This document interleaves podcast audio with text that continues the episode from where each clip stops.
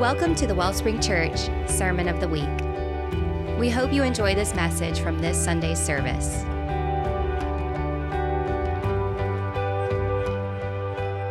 Today, I want to to talk with you about living free from a critical spirit, and I want to talk about our calling in the Lord. Is um, I'm gonna I'll actually jump into our calling really quick, and then we're going to backtrack a little bit and talk about a critical spirit. But how many of you know you are you are called to the ministry of reconciliation?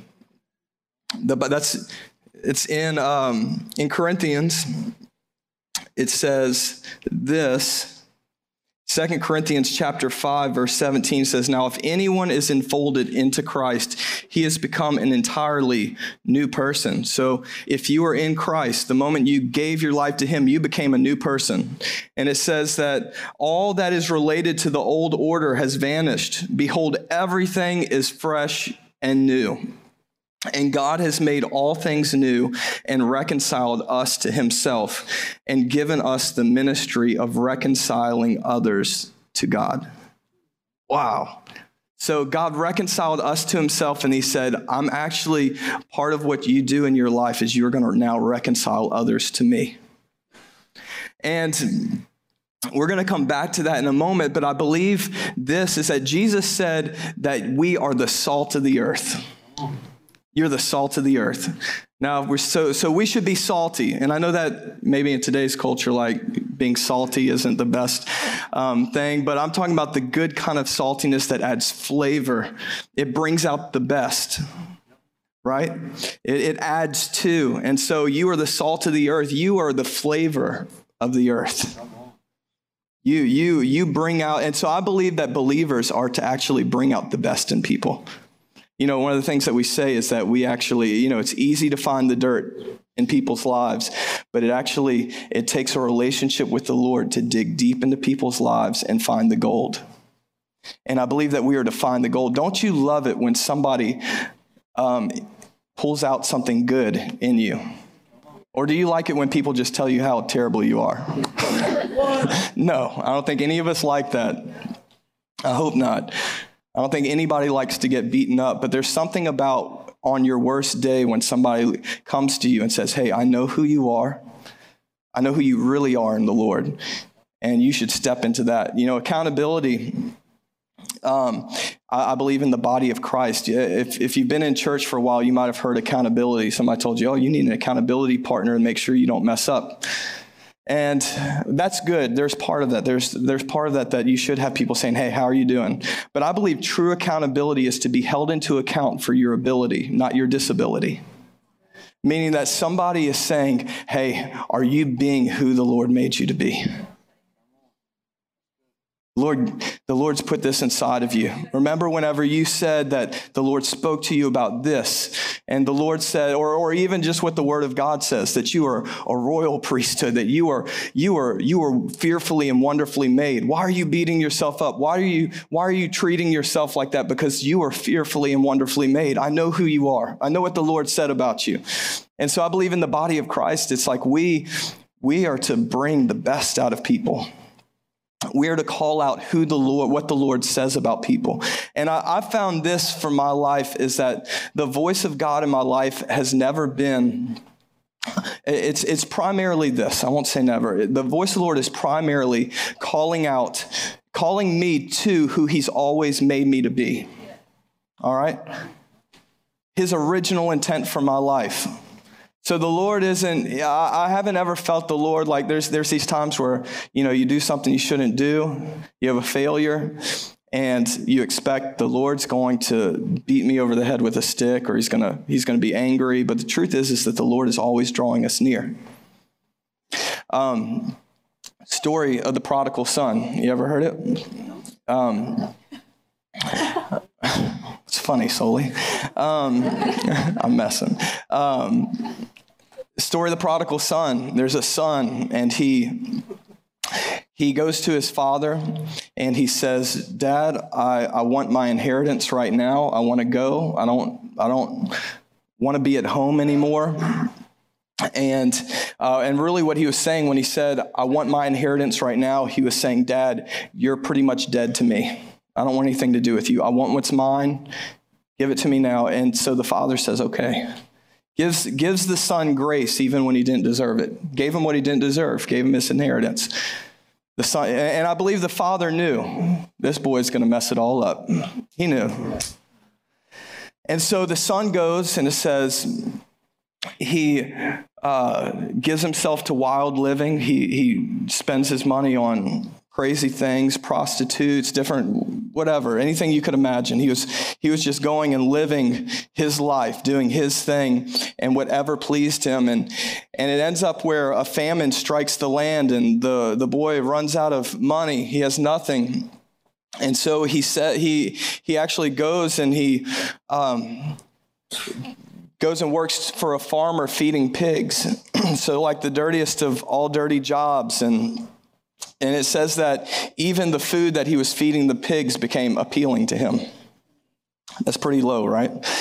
Um, the slop of the pigs became appealing. And then he says this Look, even the servants in my father's house eat better than this. So he said, I know what I'm going to do. I'm going to go to my father.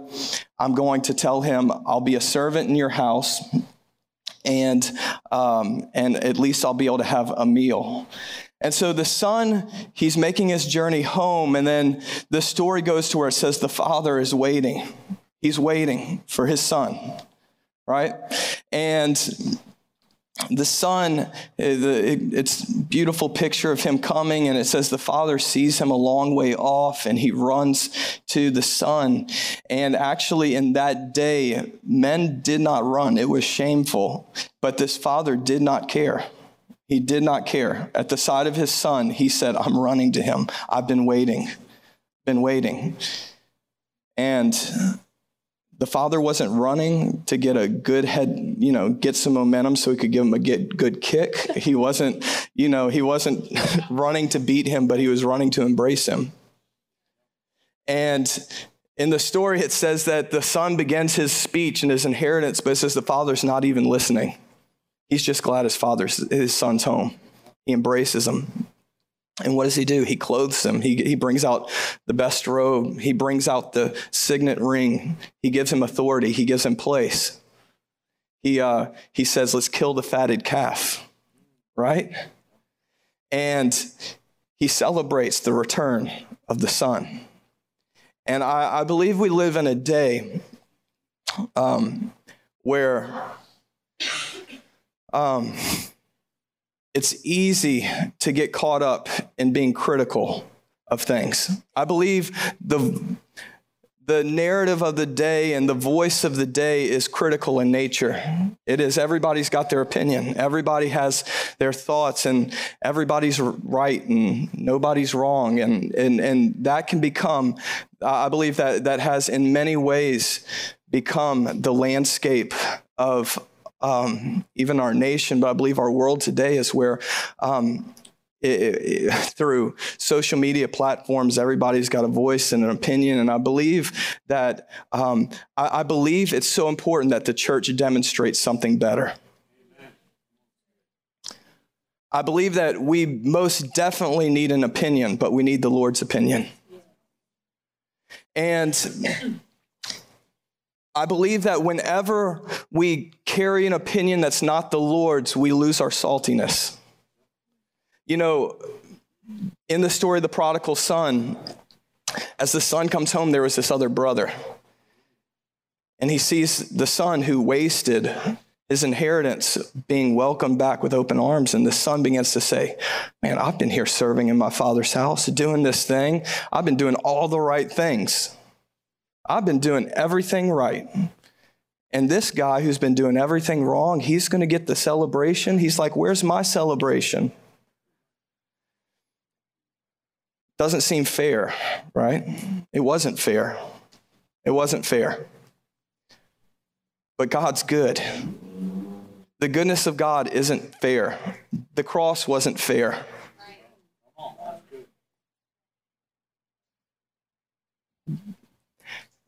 Yeah, the cross wasn't fair, but it was good.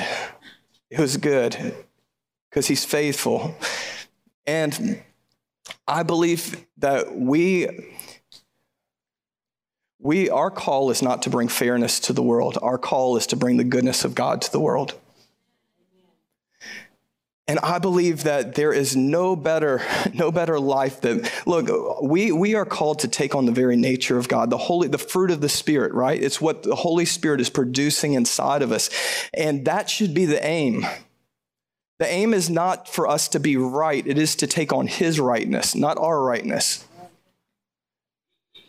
And so this is not about us being who we think we should be, it's about us being who he has called us to be. And that requires us to fully submit all of our ways to Him and say, Lord, I need your ways. To submit all of our thoughts to Him and take on His thoughts. And so, um, really, what that son did, the second son who, who had done everything right, he, he began to become critical. And he was criticizing his brother, he was criticizing his father. And the father comes to him and says, Hey, listen, you've been here in my house, and don't you know everything I have is yours? If, if you wanted a feast, we could have had a feast. If it, you, all you had to do was ask. Everything I have is yours. He said, but your son who was lost, and your son who, uh, your brother who was lost, and your brother who couldn't get it together and who messed up, who could have died, he's come home.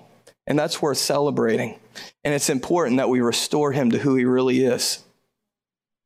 Doesn't mean that he might Look, he might have to walk out some consequences of what he did. He might have to work through some stuff, but the truth is, is that in his heart, he knew he, he his, the Father's heart was revealed to him, and it gave him hope, and it restored him. He was reconciled. The heart of God for people is reconciliation. I'll say that again. The heart, if you were wondering, the heart for God's heart for the world for people is reconciliation there is there is the bible talks about a day of judgment but that day is not today. Okay? There is a day where we'll hold it be held into account for everything we did said or didn't do or didn't say but that is that is a day of judgment. But today today what the lord is doing in the earth is he is reconciling. He is reconciling. He is redeeming and it is our calling too. Amen? Amen Awesome. Awesome. There is, my heart for you is that we would fully step into the ministry of reconciliation because I believe there is joy and peace there. Is when we have allowed a critical spirit to infiltrate our lives, um, I believe that there's only destruction that comes from that. There's only sorrow, there's only anger. And that's not, none of that reflects the fruit of the Spirit, right? So, um, so today I want to talk about what is a critical spirit. Why don't we want to be critical? And who are we and how do we engage others, which we've kind of tapped into a little bit already. But when we engage in a critical spirit, we begin to lose our saltiness. Jesus said we are the salt of the earth. A critical spirit will block the flow of God's love to others through our lives. So, what is criticism? Criticism is judgment. Okay? Uh, to judge means to form an opinion of someone or something. Uh, Matthew chapter 7, verse 1 through 3 says, Do not judge, or you too will be judged. For in the same way you judge others, you will be judged, and with the measure you use, it will be measured to you. Why do you look at the speck of sawdust in your brother's eye and pay no attention to the plank in your own eye? Jesus didn't say that if you have a plank in your eye, he said, you have a plank in your eye. Okay, like I think let's all just assume that we have a plank, okay, and say, Lord, help my plank. Like, okay, I think that's the better response. Is Jesus was saying, You do have a plank, you need me to show you. Don't, you know, it's like you folk, we, we can easily focus on the little things on others. When our attention is turned to their stuff, ooh, I don't, I don't like when they, ooh, they shouldn't have done that. Ooh, ah, ah. It's constantly, you know, what, what if our response to someone's junk was, Lord, what did they need to hear from you? What is it? Look, there, there's probably a reason why they're doing that. How can I speak goodness into that? How can I pull out who they really are? Most people, like most of us know our stuff, right? We talk about that. Like nobody has to tell you your stuff. You're like, I've, I've got stuff, got some junk. What you do need sometimes is people to surround you and say, hey, all that stuff is not what the Lord created for you. All that stuff you've been embracing, identifying with, it's not you. The Lord showed me the real you, and this is what He says, right? That's what we need. And so, John chapter 8, verse 15 says, You judge by human standards. This is Jesus talking. He says, You judge by human standards. I pass judgment on no one. So if Jesus isn't passing judgment, why do we feel like we can or should? Right? So, so number one, criticism is judgment. Number two, Criticism dishonors the Lord. Um, in James chapter 3, verse 9 through 10, it says, With the tongue we praise our Lord and Father, and with it we curse human beings who have been made in God's likeness. Out of the same mouth come praise and cursing. My brothers and sisters, this should not be. And then uh, in Matthew chapter 12, verse 33, it says, Make a good tree and its fruit will be good, or make a tree bad and its fruit will be bad, for a tree is recognized by its fruit. He says, This Jesus talking to the religious leaders, he said, You brood of vipers, how can you who are evil say anything good? For the mouth, for the mouth speaks what the heart is full of. You say that with me. Say, For the mouth speaks what the heart is full of. And it goes on to say, A good man brings good things out of the good stored up in him, and an evil man brings evil things out of the evil stored up in him. But I tell you that everyone will have to give an account on the day of judgment, right? There is a day of judgment for every empty word they have spoken. For by your words you will be acquitted, and by your words you will be condemned. And um, maybe you're thinking, well, do we just let people get away with things? You know, do we just let let people go away with things? Look, God is a God of justice, and I believe He has established a system of justice. He has. But you have to hear from Him and know your role. Is let it be far from us that we try and bring about any justice that the Lord isn't trying to bring. I think we need to lose maybe our version of justice and we need the Lord's version of justice. There are lots of injustices in the world, right? There are lots of people who are angry about injustices, and there's never been um, a better time and a much needed time that we hear from the Lord and get his opinion and his idea, right? And what our role is, is because I believe our, our role is reconciliation. We, that's what the Bible says is we have been given the ministry of reconciliation, right? And so, you know, it's, it's I love we we come here on a Sunday morning and we're singing the songs. We are um, we are we are blessing the Lord. We are praising His name. Somebody's getting a phone call. Um, and then, you know, even in James, how he's saying, with the tongue we praise our Lord and Father, and with it we curse human beings who have been made in God's likeness. Is I believe the Lord wants to instill in us the fear of the Lord, reverence. Even when it comes, we have reverence from God, and God's like, hey, even with people, I want, I want you to see them how I've made them. Right? We should carry that where people, the person sitting next to you on the left and the right, the one who doesn't smell good, the one who, whatever, maybe the one who smells really nice. I don't know. They've been made in the image of God. You know, I've, I've found this, um, maybe speaking to some of the marriages, one of the things that has really helped and blessed our marriage is we, we've taken the time to develop and um, or I guess they just foster this part of our marriage where we hear from the Lord for one another, where we ask the Lord to give us His heart for one another. So in the moment where I say something or do something that I shouldn't have, when I'm being who I shouldn't be, And Austin, because she's been with the Lord and having the Lord's heart for me, she can have grace and patience and say, hey, instead of me calling you a name and actually calling out what you're doing right now, I'm not going to call you according to what you're doing. I'm going to call you according to who you really are. And I'm not saying we always get that right. I'm not trying to paint a picture of like we just got it all together, but it's something that we are developing and fostering in our life where it's saying, Lord, we need each other's heart, that we need your heart for each other. Right? What, what would change in your life if the person that constantly bothers you, that you can't seem to get away from, that you're constantly frustrated with, what if you begin to say, Lord, what are you saying about them?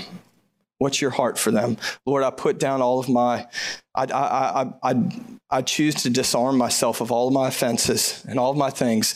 And I ask that you would give me your heart for them. What would shift in your life? I bet there would be a lot more peace in your life. I bet there would be a lot more joy when it's like, Lord, what are your thoughts? The Lord's not anxious Okay, he's not worried. He's not sitting back and he's he's not like, "Oh my gosh, everybody is such a mess." He's not. He's not like, "What am I going to do? What did I get myself into? Why did I make them?" No, he's redemptive. He's not. He's not. He he actually he he he has spoken and his word does not return to him void. He has spoken. And what he says is, look, I've given everybody the opportunity to come into alignment with my word or to not. But I'm going to keep on drawing them in. It's the goodness of God that leads us to repentance. It's not the strong hand of the Lord and his correction that leads you to repentance. It is his goodness. It is him actually showing you, this is how good I am, and this is how I feel about you. And there's something about that that disarms us and makes us say, you know what? I am better than that. I am called to something different than what I've been living in. Right? And so, if the Lord's doing that for us, I believe it's what he wants to cause us to do to others. Is that our, our goal in the earth should be I'm demonstrating the goodness of God. God, fill me with your goodness so that every relationship, every situation, every time I get that text message from that person that makes me just want to, ah, oh, I just ask that you would give me a word for them. Give me something that I can share with them that pulls them out of that dark place that they're in and pulls them into the light and pulls them into the place that you've called them to be. So that's your calling. That's your calling. It's not just like an, for us, this shouldn't be like optional. It's not like when you feel like it. It is who you are, it's who the Lord is inside of you. Jesus is the standard. He didn't go to the cross so that the standard could be lowered. He actually went to the cross so that you could become him in the earth. That you could take on his very nature. He came and he de- defeated death and the grave and sin so that it wouldn't be the thing that marks you, it'd be his presence and his nature. And so that you could release that in the earth. What a high calling. What a high calling. And that's for each person in the room. If you thought, like, well, I'm just not called and I'm not gifted and I'm a nobody, you're not a nobody. You are actually marked by God. Again, you are fearfully and wonderfully made. You have an inheritance because of Jesus that includes all of the riches of heaven. That's who you are. You're a son and a daughter of King Jesus. Amen? All right, let's keep going. So, number two was um, criticism dishonors the Lord. Um, yeah, so it, at the end of um, that scripture, Matthew 12, it says, But I tell you that everyone will have to give an account on the day of judgment for every empty or idle word. You might have heard it like that. It might have said every idle word, but it means every empty word they have spoken. For your words, for by your words you will be acquitted, and by your words you'll be condemned.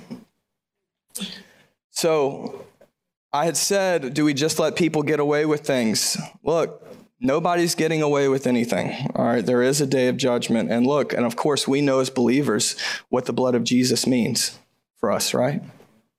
We know what that means. We've been washed white as snow. And the, and the goal is, is that everyone would know what the cross meant for them and that they've been brought near to the Lord. That's our heart. That's our goal. Our goal should be mercy, not judgment. Like, oh God, please, that they would know mercy, that they would know your goodness. And um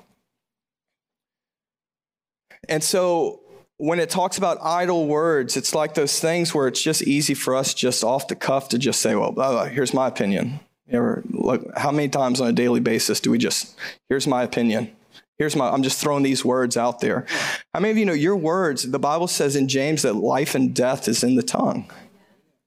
That your words are literally causing life or death. Um, I've told this story before but me and my family, we did this little, I guess you could call experiment. Um, we heard about somebody doing this and we were like, hey, let's give it a shot. And to be honest with you, I was kind of like, nothing's going to happen. This is going to be, this is worthless. But what we did was we took three clear glass jars that had lids and we put some rice in it we put some water in it. And then on one we put three pieces of tape actually two. We put on one we put bless. On one we put nothing. And then the other ones we put curse. And um, every day my kids would go and they would speak to the jar that said blessing and they would bless that rice. Okay this might sound funny but just hear me out they would bless that, that jar of rice. They'd say, bless you. You're the best jar of rice I've ever seen. You are beautifully, you, you are fearfully and wonderfully made. you are amazing. And they would say all kinds of stuff. And then they, the one that says ignore, they wouldn't say anything else to it. And then the one that was curse, we would just let them say all kinds of filthy words. I'm joking. we went through that. They would, um, they would say, they would say to that, that, that jar of rice, they would say, you're terrible you stink. You're you're the worst. You taste terrible. You look terrible. Um, and so they would they would they would they would speak really death over that jar of rice. And I honestly, the first two weeks, I completely forgot about it. And um, I remember we sat down at dinner one night and I looked back and I was like, oh, we forgot about the jars. And they were like, no, we didn't. We've been speaking to it. And um, and I, I, look at it just after two weeks, and the and I'm I'm not gonna lie, I have a picture. I have pictures to prove this. The rice that said bless, the water was clearer than it was because it was kind of cloudy um, whenever we first um, did it, just because I guess whatever's on the rice clouded it up, but it was clear. The rice was white. It was nice. The one that was ignore was a little dirty. And then the one that um, was cursed had mold beginning to go on the water. It was um, starting to get discolored. And really, it, we probably kept the jars too long with the rice in them because it got really gross. But I'm telling you, the day that we um, decided to throw it out, the one that said bless was still clear, the rice was still white, and then the one that said curse was disgusting. It was green, brownish looking, it was nasty. And it was a picture for our family that we say our words matter. What we say over stuff matters. If you don't believe me, try it. Okay? Your words matter. The things that you bless will be blessed. The things that you speak death over will experience death. Is the Bible says in Romans 8 that all of creation is waiting and groaning for the sons of God to be revealed. Why? Is because the sons of God carry the words of God and they release either they release life in the earth. So creation is saying will you please bless us? You've been given dominion here in the earth. Will you please speak blessing over the land? Will you please speak blessing into the atmosphere? Okay? So your words they carry life and death. Jesus when he was on the boat um, with his disciples and he was sleeping and there's a storm happening right there's a storm happening. The disciples are fearing for their life, and they're like, How could Jesus be sleeping? And we're about to die. Is and they, so they go and they wake up Jesus, and Jesus says, Hey, you guys, haven't you seen all the things that he didn't say this? I'm just kind of making up the conversation, but he he was probably thinking this. Um, but he's pretty much like, Hey guys, why why don't you have faith? Why don't you believe me? Haven't you seen all the things that I've done? Haven't you seen the people I've touched? And he, he really just told them, hey, you who are unaware, That's really what it meant. He said, You who are unaware. Basically, you're unaware of heavenly things. You're unaware of who you really are. You're unaware of how God feels about you and the authority that He's given you. And so he turns to the storm and he speaks to the storm. He says, Be still. And it was still. Now, if Jesus was talking to the storm, he had to know the storm could think, that could hear him. If the storm could hear him, the storm could think. And the storm had to recognize somebody with authority is speaking to me, and I better listen.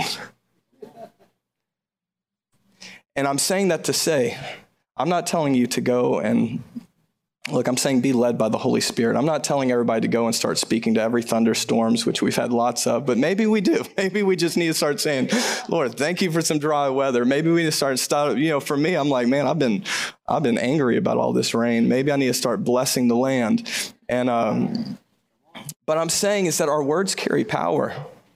It's demonstrated throughout the Word of God is that you, humanity, was given dominion in the earth, and Jesus going to the cross restored that. It's why Jesus said, Greater works will you do than these that I've done. It's because you speak to it and it happens. It's why you can speak to everything that's out of order and everything that doesn't look like heaven, and you can see a shift happen on earth. So don't belittle yourselves. Don't think I'm just a nobody or I'm disqualified. No, the Lord is drawing you to who you really are in Him.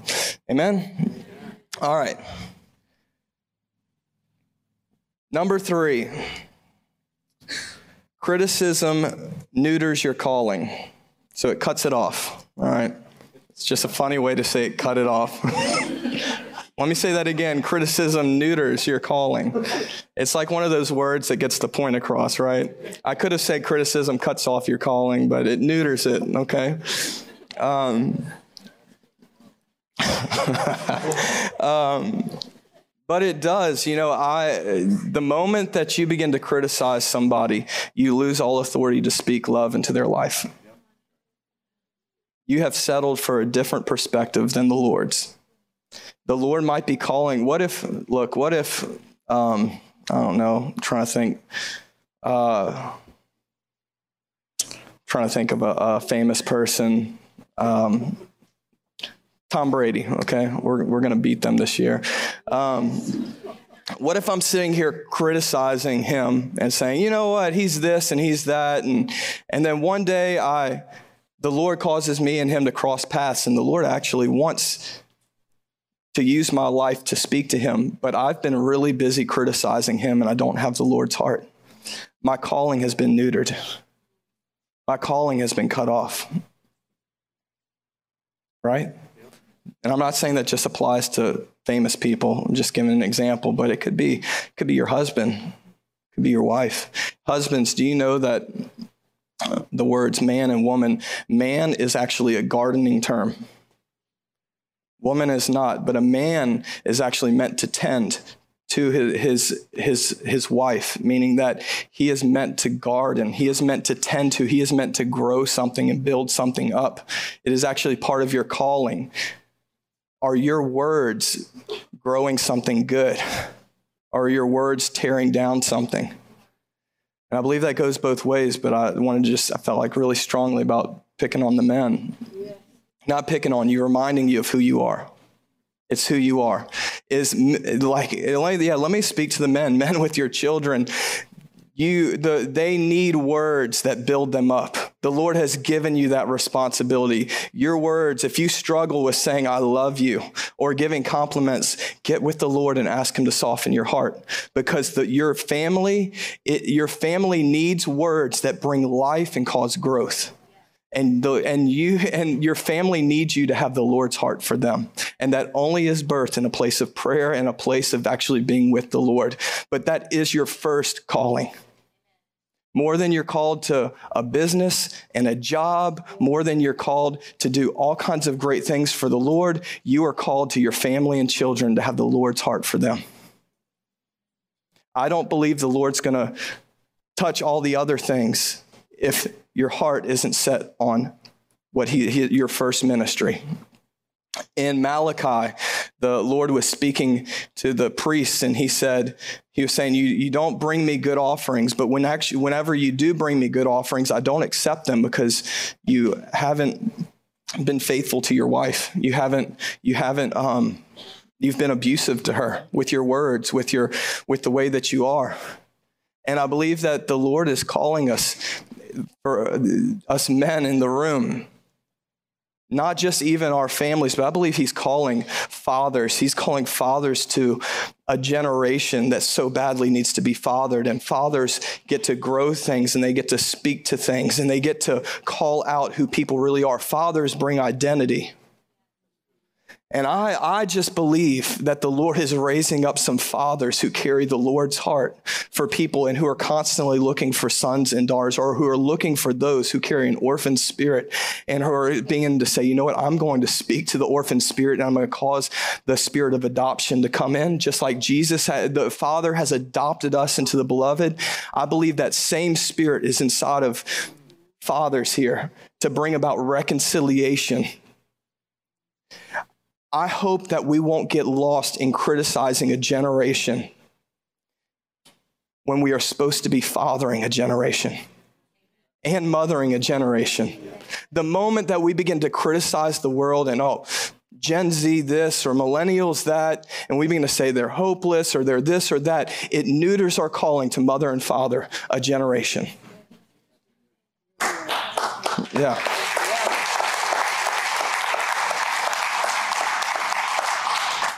So, we need the Lord's thoughts. And, and I'm saying that to call out who you really are.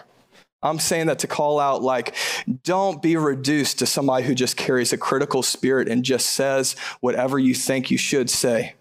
Is labor over your words because you will be held into account for every word that comes out of your mouth. Hold, labor with, Lord, should I say this? Everybody's telling me I need to say something and I have opinion, but Lord, what do you think? Should I say that? Should I say that? Is that going to cause life or death? Should I say that? Because I'm going to be held into account for it. Lord, I don't, I don't want to say anything I haven't labored over with Him. I'm not, look, I know probably none of us, I know none of us in the room are perfect. I know all of us have room, but can we be moving towards laboring over our words? Can we be moving towards coming into the fullness of our identity in Him? The world needs you to be who you are meant to be.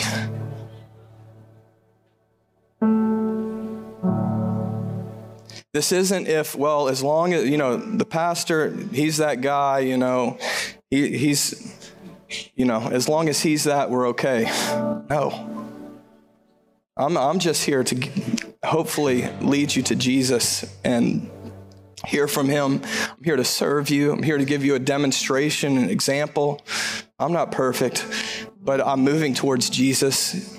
And I believe that's for all of us. This calling is for all of us. It's not just for a few. It's not it's not just for some super spiritual people. To know the Lord and to make him known. It's why we live. If you're here today and you have belittled yourself and you have in your heart you know I have not been walking in the calling of who I am, I want to tell you this is that you aren't far off, you're not far gone. You just need to turn towards the Lord. And He is the Father that embraces you. Sons who know who they are make great fathers. Daughters who know who they are make great mothers. Some of you in the room, maybe I'm speaking to, to mothers and fathers, and you're all, you're all called to that. If you feel like I've failed in this area, I haven't been mothering well, I haven't been fathering well, I believe the Lord is saying, I want to teach you to be a son. I want to teach you to be a daughter. I want to teach you to come home and to let me cause my goodness to lead you into repentance and to change the way you think. Because I'm going to cause you to see yourself differently, to see the world differently. And I'm going to cause your go to to be redemption and your go to to be reconciliation instead of it being, well, I just have to tear it all apart. You know, sometimes we have this thing inside of us that's like, I've got to conquer something. I've got to conquer it.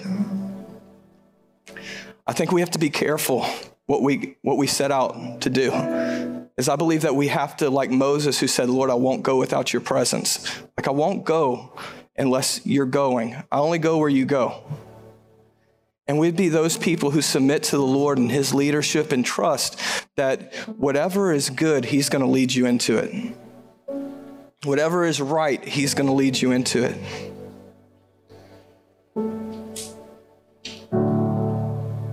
I got a couple more points, but um, I think we're gonna.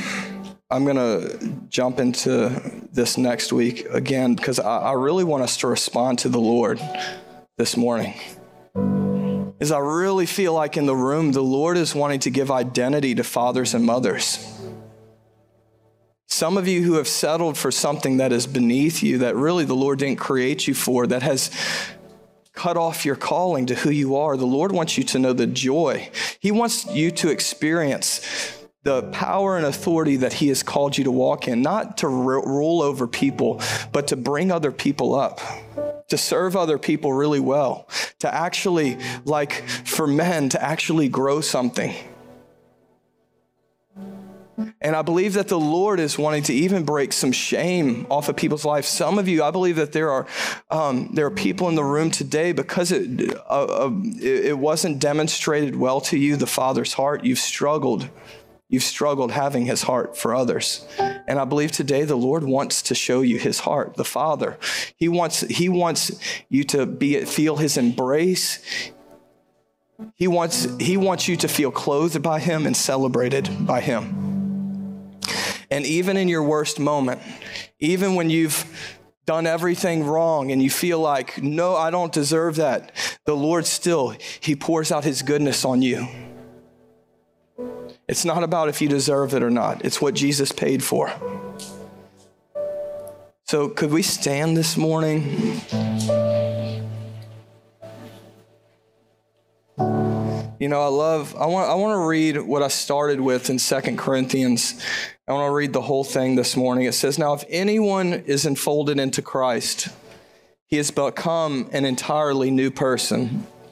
Could you just close your eyes around the room? And I just want, I, I'm asking you to do that just so you can focus on the Lord. And I want to speak this over you is that you are an entirely new person. If, if you need to give your life to the Lord, I want you to tell him right now, Lord, I give you my life. I give you my heart. Come and be the Lord of my life.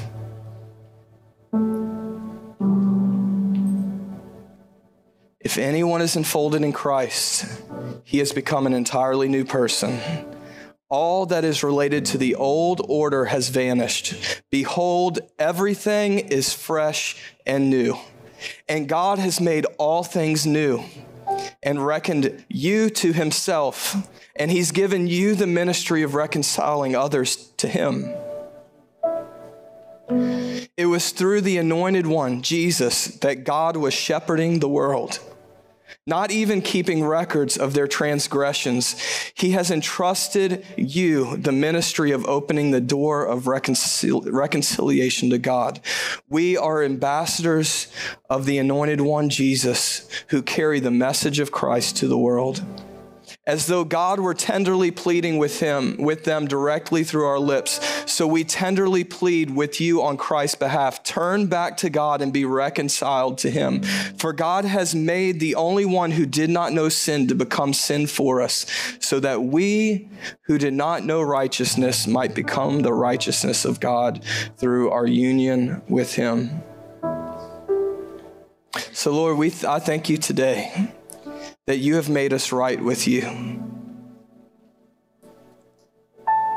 I thank you, Lord, that you haven't called us to be swayed by every new opinion that comes out. I thank you that you have called us to tune in to your voice. You've called us to, to learn who we really are in you. And I thank you who we really are in you, Lord, that as we become that, that it causes others to come in to who they really are in you. I, I ask that right now, Lord, for those who are in the room who have lacked identity, who have um, who have been just swayed by everything they hear and what they feel, Lord, I pray this morning that you would ground them in your love, that their roots would grow deep into your love. Lord, that there wouldn't be striving, that there wouldn't be any longer wondering what truth is, Lord, but the truth, you are truth. Truth is a man, it's Jesus. You are truth, it's who you are.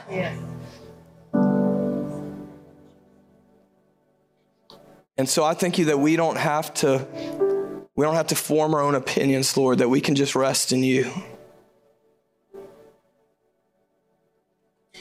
Lord, for those who have been gripped by critical spirit, maybe because of disappointment, maybe because of hurt, maybe it's because all they've known is voices in their lives that have criticized them. Lord, I pray right now that you would heal their hearts. I pray that your love would penetrate the deepest places in their heart, Lord, that you would begin to rework their minds and their thoughts to line up with what you say and with your goodness. I pray this morning that even right now that you would flood the room with goodness in your presence. That Lord, that you would disarm every argument and every offense I thank you, Lord, that in the kingdom, not only is the, um, the one that is offended taken care of, but the offender is also forgiven and taken care of, Lord. I thank you that your mercy, it, it, it, it isn't short in reach, Lord, but your mercy and your grace extends to every heart and every life. And I thank you that there's nothing that you're not redeeming. There's nothing that you aren't reconciling. So I thank you that today that you are making us agents of reconciliation in the earth. I pray that you would mark our words. Like Isaiah, Lord, whenever he saw you, he realized he was a man of unclean lips, but Lord, you touched his mouth and you began and you began to put your words in his mouth. I pray today that you would put your words in our mouth and that we would speak them over generations over the earth and over people. I thank you that your word in our mouth is just as powerful as your word in your mouth. So i thank you that your people are going to begin to shout the words of the lord over our nation over our government over our children over the nations of the world. Lord, give us your thoughts. We repent, Lord, for having any opinion that wasn't yours. We repent for having opinions of our, of our spouses and our children that aren't yours. We repent, Lord, for speaking death over things that you are speaking life over. Lord, today we choose agreement with you. We choose to say yes and amen. Yeah, today I just want you to put your hands out in front of you and ask the Lord to give him your thoughts. Give him, give you his thoughts and his words. Submit your words to the Lord. Submit your thoughts to the Lord. Submit your ideas and your opinions to the Lord. His ways are higher, his thoughts are higher, they're better, they're full of peace and joy and life, and they birth good things. Thank you, Lord. Thank you, Lord. Give us your opinion of the church. Give us your opinion of the people sitting next to us. Give us your opinion, Lord. Let us labor over what we are saying and thinking. In Jesus' name, amen.